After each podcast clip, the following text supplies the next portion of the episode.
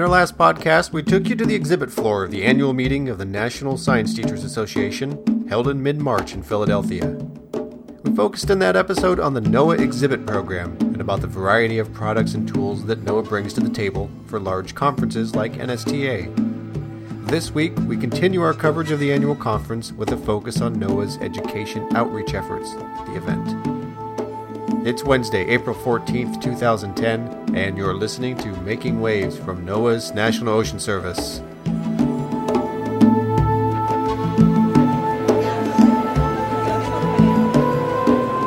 My name is Ginger Redlinger. I am a teacher at Sea Alumni, and I'm working here at the NSTA convention for NOAA in the climate booth and the oceans booth, uh, disseminating information to teachers about all the resources that NOAA has. I love sharing the wonderful experiences I've had with NOAA and their teacher programs and how I use their resources. We begin this episode in the NSTA exhibit hall, right where we left off on the last podcast, to hear from Ginger Redlinger. She was one of a small contingent of former Teacher at Sea participants from around the country who came to Philly to work with NOAA to help educate teachers about the resources available to them. Teachers at Sea is a program that enables a small group of teachers to board NOAA research and survey ships every year to work directly with scientists and crew for a week or two. It's an amazing experience, but of course it's something that not many of the roughly 12,000 science teachers attending this annual convention will get to do. So that's Ginger's main mission here to introduce teachers to what's freely available from NOAA and to hopefully get them as excited about it as she is. I'm hoping that they get the message that uh, NOAA works very hard to make sure that there are resources for every teacher in every classroom, for every type of student uh, around the country to learn about the oceans, the climate, the earth, weather, and how it impacts our lives. And, and I hope they get excited about it as, as much as I get excited about it and go back to the classroom and get that kids just as excited as the teachers are. There are all sorts of things that kids get really excited about based on things that teachers can share because NOAA has uh, made it a mission to be sure that everyone has this information, that they use this information at the classroom level. Well, that's precisely the mission of NOAA education experts and scientists gathered at this conference. Together, their education outreach efforts extend well beyond the boundaries of the NOAA booth on the exhibit floor. Over a two day period, they'll serve up a wide range of talks and demonstrations in breakout rooms throughout the Pennsylvania Convention Center to help science teachers, well, find better ways to teach science. NOAA hosts a symposium every year at NSTA, and each year there's a new theme. This year, the focus is on climate. That's Bruce Moravchik, an education specialist with the National Ocean Service. Bruce led a session during NOAA's sold out symposium about understanding sea level change using archived and real time NOAA data. And he was also one of the many people behind the planning effort for NOAA's participation at NSTA. We met up with him after he completed his talk. The NSTA National Convention is one of the premier events for NOAA educators. It is by far the largest single audience that NOAA educators have a chance to reach face to face through our exhibit and through the numerous presentations and symposia, as well as follow up web seminars um, that we do with uh, attendees. In addition to Bruce's presentation, there were a wide range of experts on hand to talk with teachers on subjects ranging from basic climate literacy to climate change impacts in the U.S. to the ocean impacts on corals. Even the head of NOAA, Dr. Jane Lubchenco, came to Philadelphia to present a plenary talk on building an environmentally literate workforce. What's done um, with an NSTA symposium is that we get some of the best scientists as well as some of the best educators focusing around a specific theme, and we begin by offering a pretty intensive half day symposium where we combine the scientists giving presentations with the educators giving hands on resources that the educators can then use back in their classroom. So you're tying together the scientific facts and the theories behind them with really the hands on aspect. And, he added, the learning doesn't stop at the NSTA conference. What's done in addition is that there are two follow up web seminars so that educators who have attended one of these can then garner additional information from the scientists, and they have other opportunities after several weeks to digest some of the information they've gotten, maybe answer some other questions, maybe try some things out in their classroom. And at the same time, NSTA also offers a listserv so that over the next month or two, individuals that have attended these can then interact with other members that have attended the symposia and they can ask questions, they can run things back and forth with different people. So it's really not only this one face to face period. Before we let Bruce get back to work, we wanted to ask him one more question. Why did NOAA decide to focus on climate change for this year's national meeting?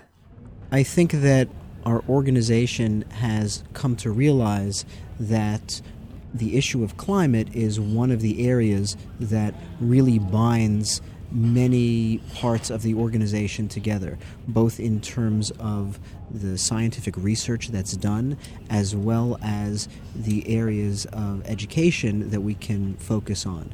When we look at all of the work that's done focusing on the ocean, we recognize how important the ocean is in terms of affecting the atmosphere, weather, and subsequently climate.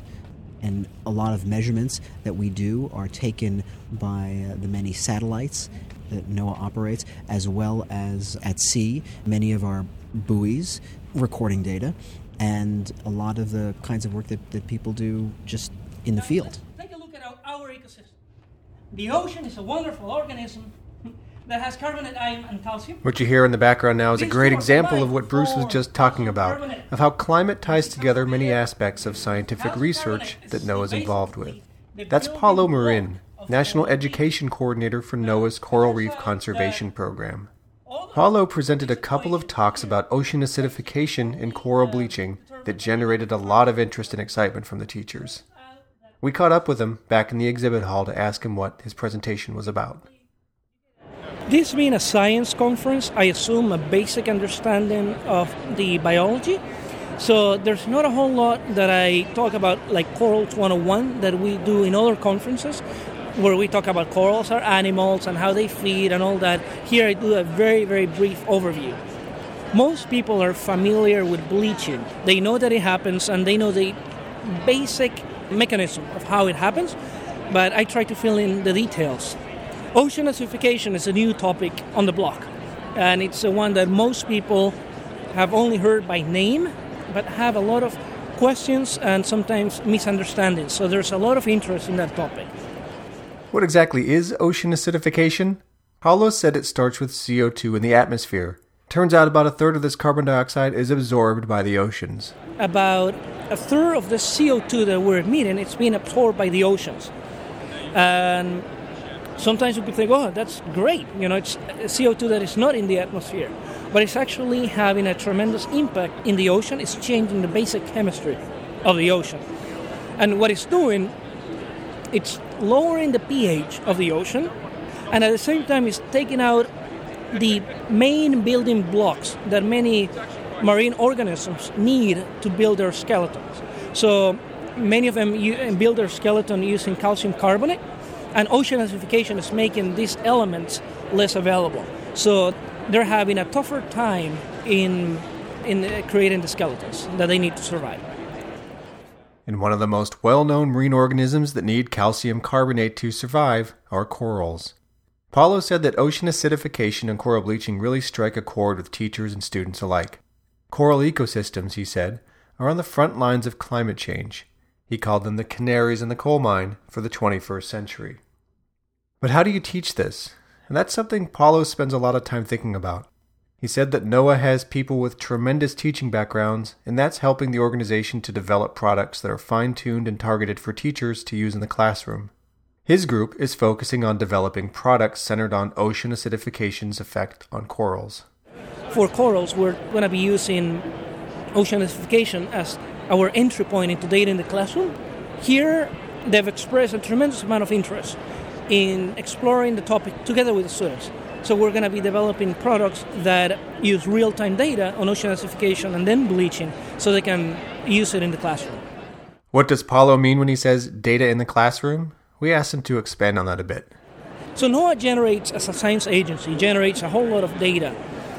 And we invest millions of dollars in creating the infrastructure to gather and communicate the data. But we normally communicate it to scientists and resource managers with a little bit of extra, an additional investment. You can create targeted educational products that use certain parameters of the data and linked to specially developed lesson plans.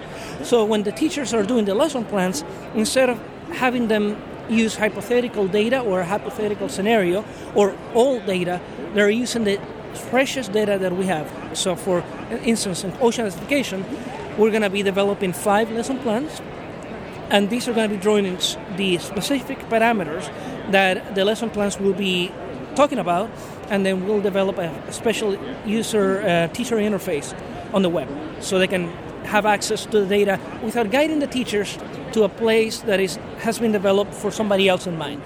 As we wrapped up our talk with Paulo, Jeff McHarry, a fifth grade science teacher at the lab schools at the University of Chicago, approached Paulo to thank him for his talk. So I, I, just learned a ton of things that I had never picked up uh, anywhere else. As fifth graders, I'm not sure how much of the data we're going to be using, uh, more of the uh, sort of the concepts behind how the corals build the reefs and how adding CO2 to the atmosphere, which is something we've already talked about, is really affecting them on, on the chemical level and tying it to what we've learned about dissolving and crystallization. He stressed the value of having a real world problem to talk about with his students to help bring important concepts to life. I'm new to my job and I'm supposed to teach an oceanography unit.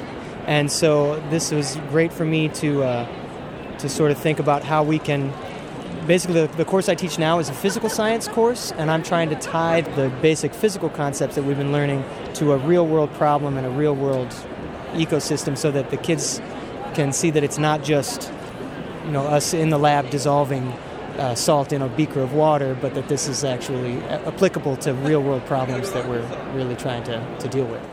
And this is what the NSTA conference is all about for NOAA building relationships between scientists and educators, and teachers like Jeff McHarry. Perhaps Bruce Moravchik, NOAA Education Specialist, best sums up what NOAA's education program is working to achieve through venues like NSTA. There are so many areas in science that are being uh, attacked on all sides, be it evolution, be it climate change, and if science educators have the ability to have direct access to scientists that are actually doing the research and world renowned scientists who are doing research on a range of different subjects through either face to face presentations like they have in Symposium or when they're home in their jammies via a web seminar, asking questions back and forth and seeing these presentations. I think it provides them with the knowledge that they need to do their jobs as best that they can do them and provides them with the kinds of free support that is truly unavailable to them because of the difficult economic times that a lot of school districts are in these days. We hope you enjoyed our two part special about NOAA's participation in the 2010 National Science Teachers Association Conference. Head to oceanservice.noaa.gov for our accompanying web story on the event. And a special thanks to Ginger Redlinger, Bruce Moravchik, Paulo Maurin, and Jeff McHarry for taking the time to speak with us for this episode. You can learn more about NOAA's education offerings at education.noaa.gov. The National Ocean Service Education Portal can be found at oceanservice.noaa.gov/education. You can dive into the Coral Reef Conservation Program at coralreef.noaa.gov if you're a teacher interested in NOAA's Teach at Sea program, head over to www.tas.noaa.gov. And last but not least, head over to www.climate.gov for the latest global climate news, data, and information. And all those URLs I just gave you, I know that was a lot. Those will all be on our website, so uh, you can link to them there and get to where you need to go. And that's all for this week. If you have any questions about the podcast, about the National Ocean Service, or about our ocean, as always, send us a note at nos.info at noaa.gov. Now let's bring in the ocean. This is Making Waves from NOAA's National Ocean Service.